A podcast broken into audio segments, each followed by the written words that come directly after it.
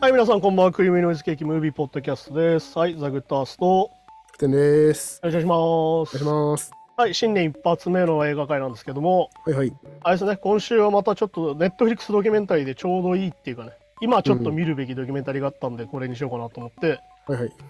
まああれですね、被害者が容疑者になるときっていうね、うん。アメリカのドキュメンタリーで、2023年、本当に最近更新されたドキュメンタリーなんですけど、うん。まあこれなんていうかっていうとね、まあ、レイチェル・デ・レオンっていうまあ記者の人、まあ、調査報道センターっていうところの記者の女性のがもともと主人公になったドキュメンタリーなんだけど、うん。まあこの文字通り被害者が容疑者になる時っていうのがどういう時かっていう話なんうだ、ん。これはまあ分かりやすく言うと、まあ、はっきり言ってレイプですよね。うん。レイプ、いわゆる同意のない性加害を行われた時に、うん。それを訴えた被害者側が、うん。この場合だと女性なんだけど、うん。容疑者になることがあると。うん。特にアメリカで非常に多いと。はいはいはい。いうので、それをこう調査報道的に、まあ、全部で事件としては3つぐらいか、3つぐらいの事件を、まあ、報道、調査していってね、うん。どういう、どういうことが起きたせいで、この子は容疑者にされちゃったのかって話なんだけど、うん。まあ、どうでしたキャプテン、これ見てみて。いやーそうですね。まあでも、まあ、被害者受けた上、被害受けた上に、もうさらに、最終的に容疑者にされて、たた世間が叩かれるみたいな。はいはいはい。それはもうほ、地獄以外何もでもないし、うん、またこういうのあるとね、やっぱそ余計声上げにくくなるというかね。そう。これがね、マイナスプロモーションになってるから、完全にそうそうそうそう。なんともこの良くないなっていう感じでしたね。ね。で、まあ、まずこのニュドキュメンタリーの最初なんだけど、まあ、うんレイプを偽証したっていうニュースを見つけて、うん。こうレイチェルがね、はいはい。あそこにニッキーっていう女の子が出てきて、うん。ニキって女の子はさっき言ったみたいな、レイプを偽証したっていう罪で、うん。懲役1年の求刑を受けて、なおかつうん偽造行為に関しては、懲役5年を求刑されちゃうっていううん。だことで、いや、そんなことあんのか、まずと。からこれ、前科ついちゃうってことですよね。もう完全に前科もついて、下手すりゃ本当に懲役刑になっちゃう実刑もらっちゃうかもしれないってことだって。ことなんだけど、これをまあ、調査していくうちに、まあ、似たような事件がたくさんあることにこう主人公が気づいていくんだよね。うん。で、まあ、出てくるのはこのエマっていう女の子と、うん。このニッキーってさっき言った女の子なんだけど、うん。結局これこれさ結構怖いことでうん。日本も結構さ最近冤罪事件の話よく出てくるけどうん。袴田さん事件とかさ50年後になって冤罪だったとあか、あ、はいはいはい。ね、大河原加工機の話だって結局検察のでっち上げでうん。その時の専務かなんかががんになっちゃっててうん。その交留中にねはあはあはあ。で人質司法と言われてるじゃん日本っていうんうん。わゆるその、いわゆる会社長いにこ長いですうよいねつまでも出さないっていうねうん。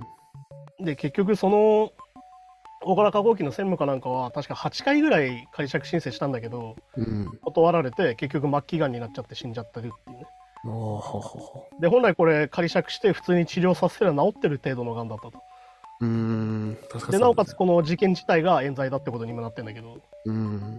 ら全然警察って日本でも信用できないんですよはっきり言ういわうん。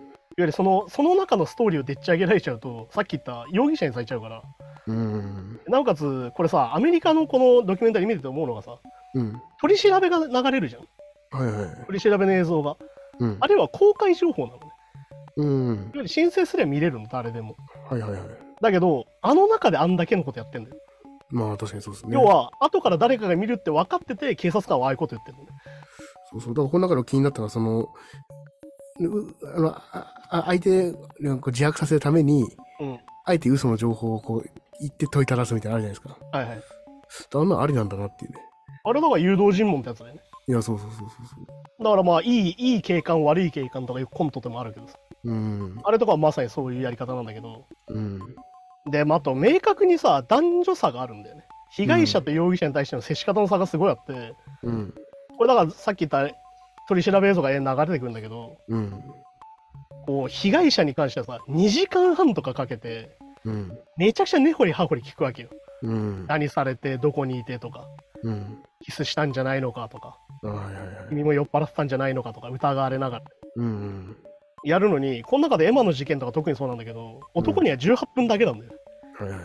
ああ、わざわざ来てもらって悪いねみたいな。何してたの、うあ釣りしてたんだ。あ今の時期何が釣れるよねとか談笑しながらさ、うん。で、その容疑者の方が、いや、あの、あいつはやる気だったみたいな。うん。別に俺は何もしないんだっつったら、ああ、そうかそうか、じゃあ全然いいよ、これで終わりにしようみたいな。いや、そうそうそうそう。これもおかしいじゃんっていう。やっぱそういう男女差っていうのもあるだろうし、あと、これで男性が結構権力者なんですよね。そして分かりやすくやっぱ、これさ、本来やっぱ男性が聞くべきことじゃないよね。うん、いや確かにそうそう、そこもね、そも男性警察官が女性被害者に聞いてるわけですよね、この状況でね。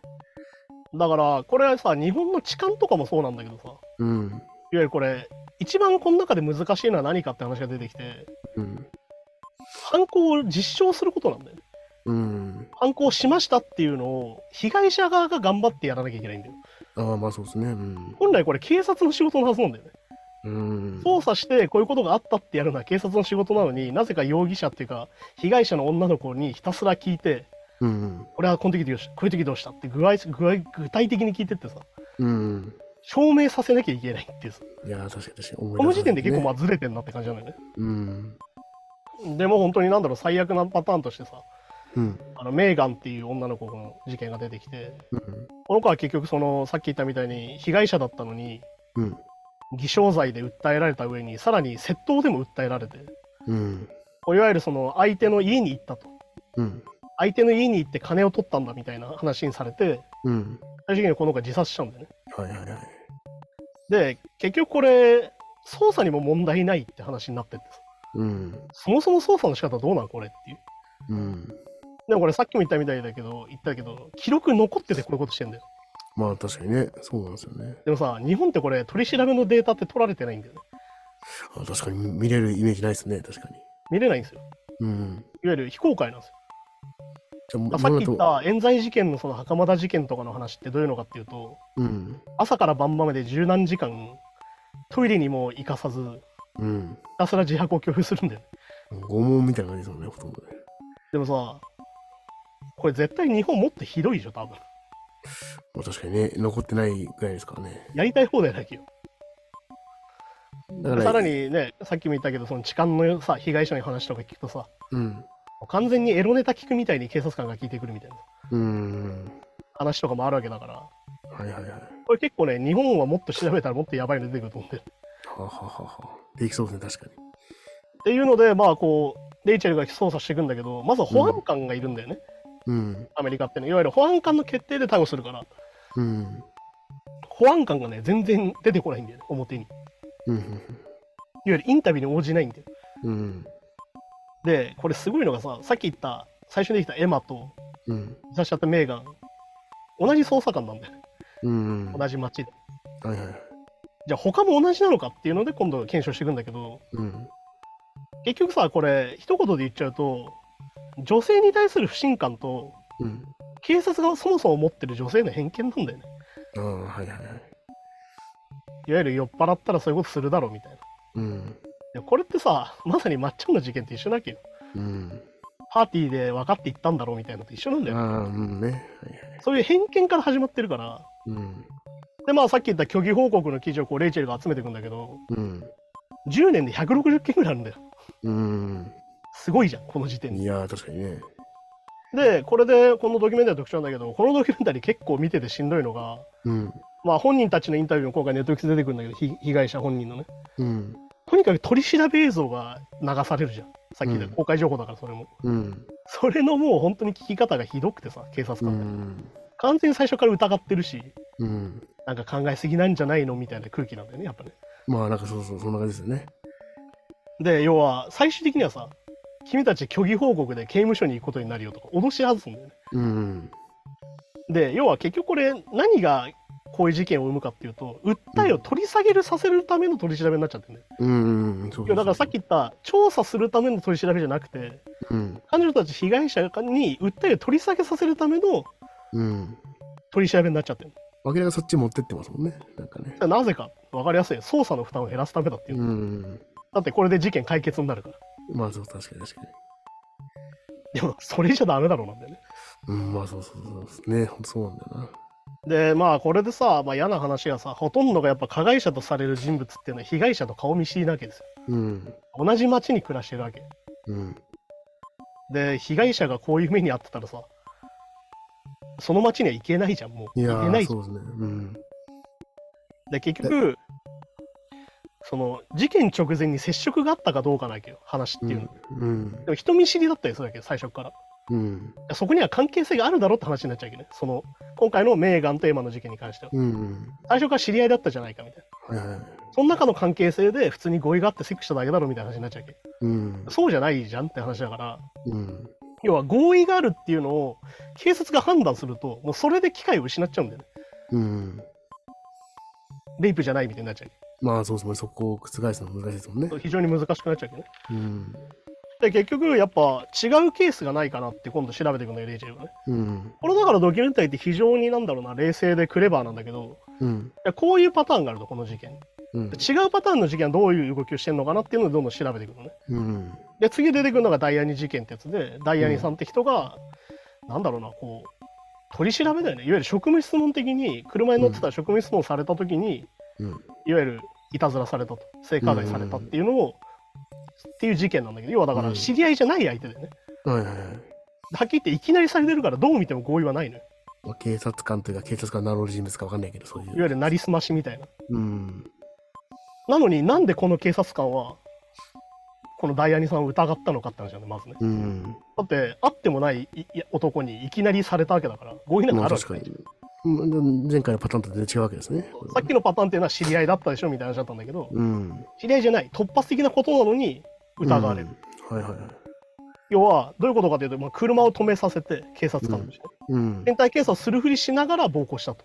うんで、これを調べててぎょっとするのが、うん似たようなことしたいる前科があるやつがいるんでね。うんなんだけど、その人をまず捜査しないんだよ、警察が。うん前科があったのに警察は調べないで、で、監視カメラも調べてるって言うんだけど、うん証言にない場所のけカメラ調べてるんだよいやーそうねそうそうそあそもそもそんな見つかるわけないみたいなことなの。ううんで、要は結局これ、偽証した理由が分かんないじゃん、これ。 まだそもそも論ね、これね。うんだから被害者が偽証したって言うんだけど、うん偽装するメリットなくないなんだよ、これ。そうそう知らない人の。意だ味そう意味もないですからねわざからわざそねさっきのまっちゃんとかもそうだけど、お前分かっててやっただろうとか、その人の地位を陥れるためだろうっていうのが、そもそも通じないけ、うんだって関係ない人なの、知らない人なの、いやそうそうそなんで嘘つくのってことだけううんど。で、偽証した理由は分からないのに、司法取引がす進められちゃうのよ、警察う官に。ん今このまま君だと偽証罪になっちゃうよっつって。うんで、これ、立ち悪いんだけど、SNS さ、警察もやったりするじゃん、アメリカって。うんそこの事件として紹介しちゃうんだよね、顔出して名前にあそうそうこれがなんかびっくりしましたねで、これね、名前が出てて、さらに偽証罪だっていう風に挙げるから、うん。 Facebook で本人にめちゃくちゃ中傷コメントが来るんだよ。いや、そうですね。確かに。確かでもこれってまさに今さ、SNS でやってるセカンドレイプみたいな話とまさにに一緒だけど、いわうん。ゆる二次加害だよね、日本語で言うと。っいや、そうですね。ていうことだったりして、で、これがさ、やっぱり、いわゆるなんでこういう先入観を生むかみたいな話なんだけど、うん。これだから俺非常に好きな映画なんだけどさ、ゴーンガールってそういう話だったじゃん。いわうんうん。ゆる奥さんがそういうのを偽装して、うん。旦那さんをはめるって話だったよね。はい、コメントできますけどね。でそういう映画を見てるからそういうイメージになっちゃうんだよね、うん。でこれでアンケートが非常に怖いのがさうん。 3分の2の男性が嘘だと思ってるっていう性加害に関してあーまあ、女性がはめてるんだみたいなぐらいのね。だけど本当の拒否は何パーセントかって話なんですようん。何パーセントかっていうと2から10なんですよそうですね。ってことはさ1割以下なんですようん。 1割以下は本当に性加害されてるんですようん。でしかもこれさ女性は3人に1人っていうの分かるじゃんうんまあ。でも多いなと思うけど、うん男の人も6分の1から性加害されてるんだよ実はうん。だから実は女性だけの問題でもないんだよね、実はね。俺たち関係ねえと思ってるかもしれないけど、男性は。うん。うん。男性も全然される可能性あるよと。いや、そうですね。もし被害者になったら同じ目に遭うよってことなんだよね。確かに、まあ、まあ、男性もそれこそ偏見ありますもんね。男性が性性被害受けるわけないとかね。まあだからそのジャニーズの時さ、うん抹茶の時より反応鈍かったじゃん、最初。うん。あれって多分男が男だったからだと思うんだよね。ああ、まあ、確かに確かだからそれはあのゲイフォビア的な話があってさ、同性愛嫌悪がそもそもあるから、に。うん。そういう世界の話だろうみたいなことを言っちゃうっていうのは全然あるんだよね。ああ。でまあこれファイアっていうのを用意した開示請求みたいなのがあるんだけどいわゆるそのうん取り調べ資料とかをちゃんと開示しなさいっていうね、うん。それを使ってまあ3年ぐらいかけてねこれだから調査報道すごい長いことやってんだけどこのドキュメンタうリー、ん。 3年ぐらいかけて52件手に入れるのね事件のはいはい捜査の話をねうん。でこれが出てきたのが1件しかちゃんと調べてないってことなんだよこの52件出てきた捜査資料ちゃんと見るとさっき言った、被害者の話から犯人を捜査するみたいなことをやってんのが1件しかないんだよ、うん普段他の51件っておん全部同じじゃんうんうん被害者に話を聞いて被害者に嘘なんじゃないのってやってるんだよね全部ねはいはいでこれちなみに52件中どういうのがあるかっていうとさっき言った36件で両者に面識があるさっき言った顔見知りの犯行、うんなのにその35件に不確かな供述の記述があるうんいわゆるさっき言った何回も何回も同じこと聞くからうん被害者の言ってることが当てんならみたいに書いてあるってことなんだまいわあはいはいはゆいる不確かになってるよとうんで15件で被害者が24時間以内に逮捕されたんだ逆に言うとああはいはいさっき言った被害者が容疑者になるよってパターンがこんだけあるのよしかも24時間以内なの虚偽だっつってね要は訴えた1日以内に君犯人ってそうなるのうん偽証罪だとそう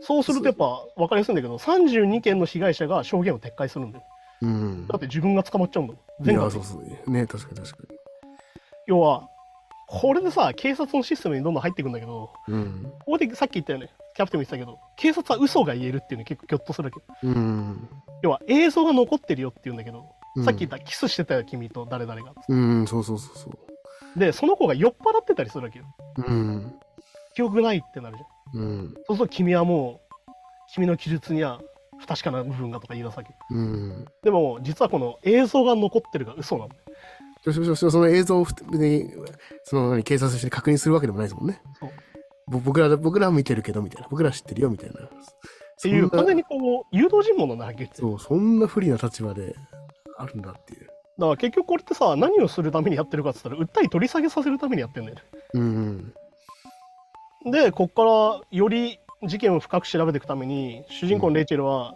情報開示で手を進んだよねうんこの警察署のうんでさらに映像を手に入れていわゆるその監視カメラとかの映像も全部出せと、うん持ってた証拠全部出せよつって出さすんだよねでうん勝訴して監視カメラの映像を手に入れるんだけどうんさっき言ったエマは君と犯人がキスしてたよって言われてたのずっうんとでエマ自身はしてないって言ってたんだけどしてたんだとうんですから言ってたんだけど調べたらエマキスしてないんだ全然別人なんだよその映像、ねそうそうそうそうそうはっきり言って誰が見ても違う人って分かるんだようんっていうこういう別人だったみたいなことができた時にもうギョッとする感じだってこれ別にまあ、まあ、似てる人だったとしても、別に本人が見て、本本人が見たら、あ、え、えここの知時らこないよのこの服装してないですよって、この一発で終わることなのに、見せてないから見せてないから。見せてないい。のにしてたよっていうんだよそうそう。で、いや、でも僕もしてないよって言いたいけど、それで、え、でも、ぼ僕らの見てる映像はこうだから、君が嘘ついてるってことは偽証罪になっちゃうよとか言われたら、そうするそう思うよねねえ、特にその10代とかね、若い頃とかだったら。でそもそもカメラがその駐車場にないんだよねこの事件しかもうん。いや、マジひでえ話ですよ、これね。そうでまあアクリッチって捜査官はんとにかく取材受けないんだよねとにかく逃げ続ける警察官、うんうん。で要は結局エマとさっき言った自殺者とメーガンの事件で映像があるってことをそもそも認めてないね実はねうん。この取り調べの映像の中でビデオがあるよって言ってんね両方ともうん。だでもけそどれキスしてたよみたいな、うん君じゃなかったよみたいに言ってんね二人にうんだ。からその映像を一個も出してこないんだよねうん。 で結局これすごいなと思うのが直接そのやった刑事までと繋いでいくんだよねうん。で古藤っていう刑事が出てきてうん。ある意味3年ぐらいかけてこうオファーし続けてうん。取材受けさせるんだけどうん。この人が語る自白を得るテクニックっていうのは本当にゾッとするんだけどリードテクニックってやつなんだけど、あはいはい。はっきり言ってもうこれ さっき言った誘導尋問っていうかさ嘘なんだよはっきり言ってでもそれがマニュアル確定されてるってことね。まずこうやって聞けとうん。で古藤本人も言うんだけど先入観がない人間なんかいないって言うんだよねうん自分でで先入観はないんだ僕にはって言うんだけどどう見ても先入観あるんだよなみたいなうん。言ってること自体はそうですよね。でなおかつこの古藤の場合はいわゆる容疑者といわれる男2人に直接話すら聞いてなかったんだよねうん。いや、そうそうそうそう。だからこれすごいのがさやっぱ司法制度がこれ信用できないじゃんこんなのうん。ねだって全然助けてくんないのもん被害者のことえ、ほんとそうで言っす。たら言ったでお前犯人だろって言われて、うん。嘘ついてんだろって言われて偽証罪だぞって言われてそうそうそう、そうだよね。そのその逆に捕まるかもしれないリスクあるってめちゃくちゃもう。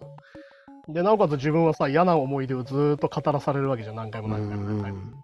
で何回も同じ質問するってことは、ある意味はっきり言ってちゃんと聞いてないっていうの証明なんだよ。うん。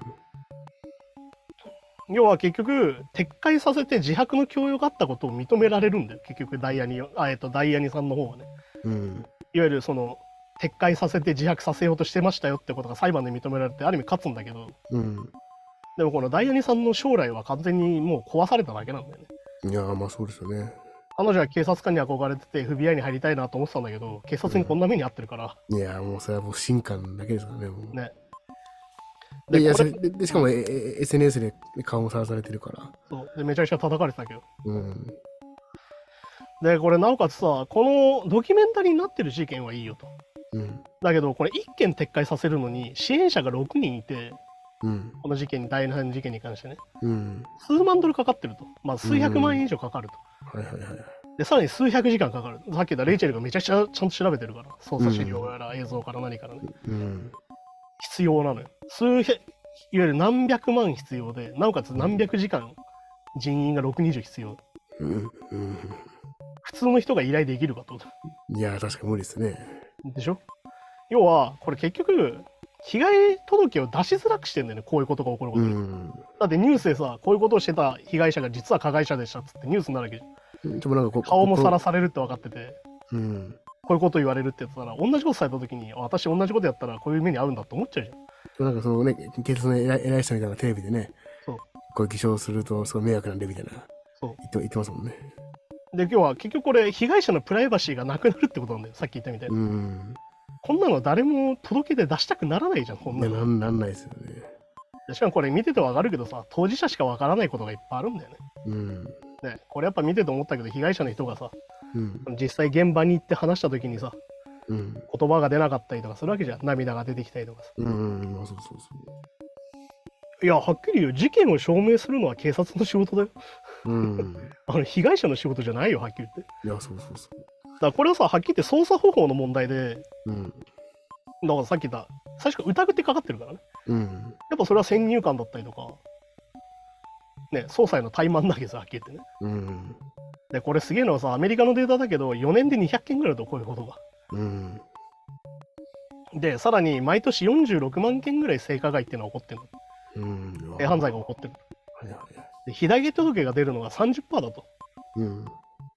で、だからさっき言った46万件以上の性犯罪があるっていうのは、被害届を出したから成立してるだけ。まあ確かにね。だからだ出かしてらなもいっとのもあるってことなんだよ。まあ確かに確かで、その中で、その30%の中で起訴されるのは1%。ってに。うん。パーセントね。ことは、残りの人たちは全員起訴されないんだよ、犯人がね。あああの水際作戦みたいので、そう。全部こう弾かれちゃってっていうか。で、これ最後さ、なんかゾッとすんだけどさ、うん。レイチェルが捜査を続けてると、エマの事件の方の捜査官が黙ってビデオを送りつけてくんだよね、レイチェうル。ん。それ見たら、証言を裏付けるビデオなんだよね。うん。こういうとこを2人で歩いて、3人で歩いてたよって言ってて、そのビデオは見つからないとか言ってたね、警察が。うん。あったんだよね、その映像。っいや、そうそうそてことは、あったじゃんなんだよ、やっぱり。う。うん。いやーだからこのドキュメンタリーを見てて思うのが、警察が信用できないってもう終わりじゃないってことなんだよね。うん。私、あと、まあ、まあこれアメリカの話ですけど、もうこう性、これ性犯罪うんのなんかあの、なんていうかね、プライオリティが低いって言い方あれだけど、なんかすごい大したことないものって思って感じしますね、なんかね、これ見てるとね。まあだからやっぱり3分の2が嘘だと思ってるみたいな状況ってまさにうんどうせ嘘言ってんだろみたいになっちゃってるからね。だうん。からこの中でその講習を受ける人たちが出てくるじゃん。うん。こういう、その確かエマと、えっ、と、この中で出てくるダイアニさんが実際そのしょ、しじ事件の経験を語って、うんそれを警察官たちが聞いて、取り調べはこういうこと言っちゃいけないんだとか、うん。こういうこと聞いちゃいけないんだっていう整備していく動き。うん。そういう性犯罪をそういうなんかないがしろにしている人じゃダメだと。うん。ね男そもそも男性捜査官聞くのもどうなんだって話なんだけど、うん。だけど勉強してアップデートしていこうっていう動きは一応あるわけよ。はいはい。逆に言うとさ、さっき言ったみたいに、それの何百倍いったんだよね、後ろに。うん。彼女たちは勇気があるから名前を出して、まあ、顔出して意見をね。語って、こうやってドキュメンタリー出てるけど、出れない人がもっともう何百倍いるってことなんだよ。そう泣き寝入りしてる人たくさんいるってことですよね。そうだからまあ、ジミー・サビルの話の時もそうだったけど、うん。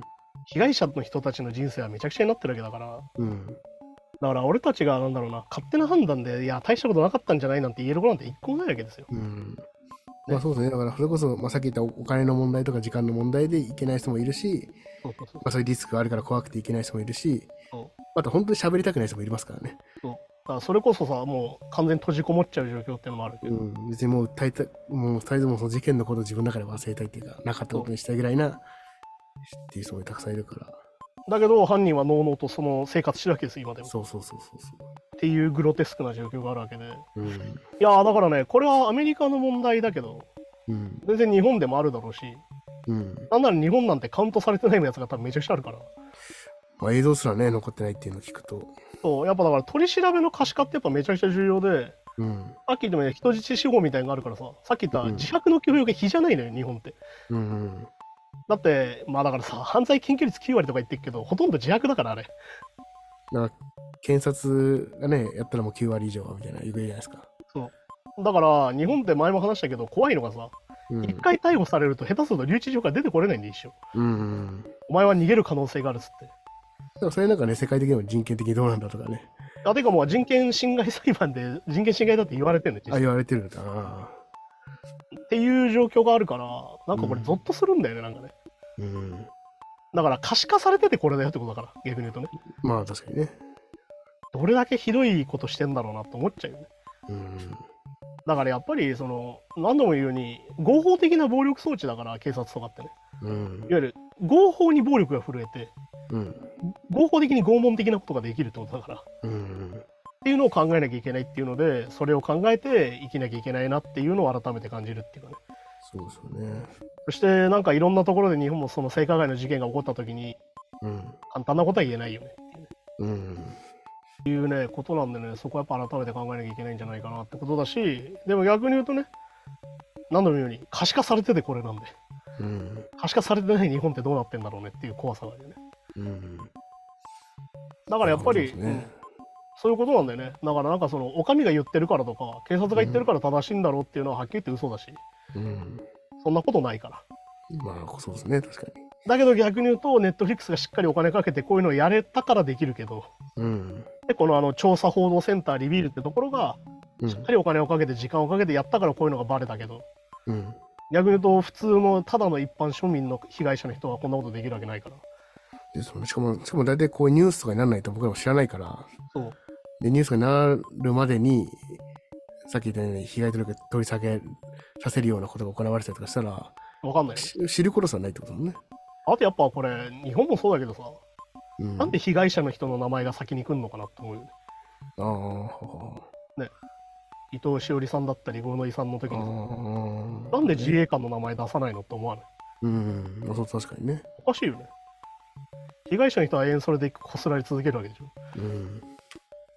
なんか間違ってるような報道自体がって思うよそこはねああ、まあ確かに確かに。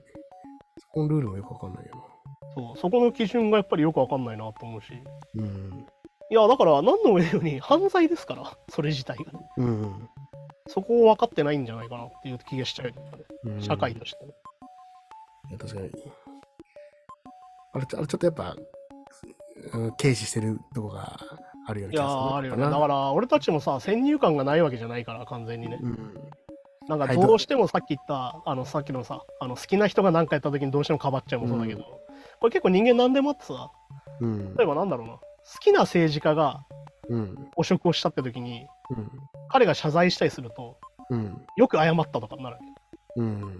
いやーそうだよ不正すんのはよくないけど彼は謝罪したから偉いよみたいなうん。だけど自分の嫌いな政治家が不正して謝ったら、うん。それでやめるまあそうそうね、叩くって、そうね、やっぱね。謝ったと言ったってあいつはやってたんだみたいになるわけじうゃんん、謝って許されるもんじゃないぞ、みたいなね。それってさもう完全にバイアスかかってるわけですよ人間、っていうのを考えなきゃいけないから簡単なことではないんだけどねうん。だから本当にそういうところも含めてやっぱ常に考えなきゃいけないからさまあでも本当にね正気でいるのが大変な社会ですよ今ねうん。 いやー、完全にか感覚をどっか鈍くしてこないと、うん。ね、死にたくなるような社会だからさだかうん。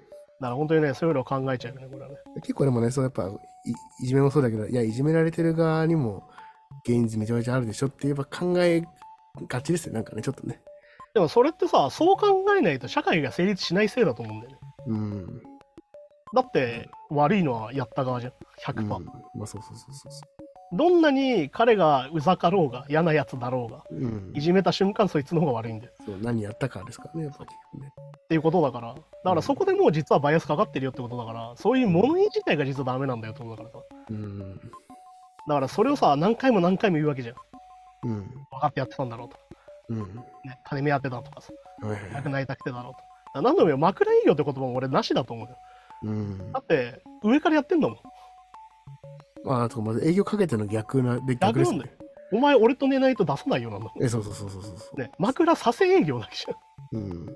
うん。で、それ営業じゃないよね、全然。全く知らない人に、だだだ出してくださいよ、ひ一晩代打お願いしますよって来ることはほぼないですって言いますもんね。ないでしだって、怖いじゃん、そんなの普通だったら。いきなり知らない人が来てさ、一緒に寝てくださいって言うじゃん。何々ってなるじうんやっぱり、えあの偉い人が、まあ、出させてあげないこともないけど、その代わり分かってるよね、みたいな。のゃん。で、ってことはさ、営業じゃないよね。教養だよ。うんそうそうそうそう。枕教養だよね、それね。うん。っていうね、なんか、なんか一回日本語見直した方がいいんじゃないかと思うよ。なんか基本的にさ、なんか女性に対してひどいよねって思うよ。いや、そうそうだ。そこまで、だから、すごい軽視してる感じするよな。うん、強いよね。だどから俺どだうせからもう、めめしいって言葉はもうダメだと思うしね。どどうせ色目使ったんだろうみたいな、なんかね。そういうだか感じらで、なんかその言葉の成り立ちがもうダメな感じがしてて。だかすね。うん。ら、めめしいとかも女々しいって書くんだぜ。ああ、ね、よよくないことみたいなね。いや、別におと、なんなら男の方がめめしいこと多いけどねとか思うけどね。なのにそれは女みたいって言うんだよ、それを、字としては。うんうんそれってめちゃくちゃ男女差別じゃないって思うよね。うん。まあまあまあ、確かにね。そうそうそこもそうですね。確かだから、こういうところにさ、あの非常にその男性主義的社会が眠ってるので、に。うんうん。考えなきゃいけないんじゃないかなと思いますよ、今年もね。で、まあ本当にこういうドキュメンタリーを見て分かることがいっぱいあるので、うん。うん、見続けようかなと、本当に思いますね。まあそうですね。はい、じゃあちょっとね、こういうのを見て、まあ、へこむの大事なんで、 一回見てへこんで、ちょっと考えるの大事なんじゃないかなと思います。はい、そんな感じで今週もありがとうございました。また来週です。さようなら。さよなら。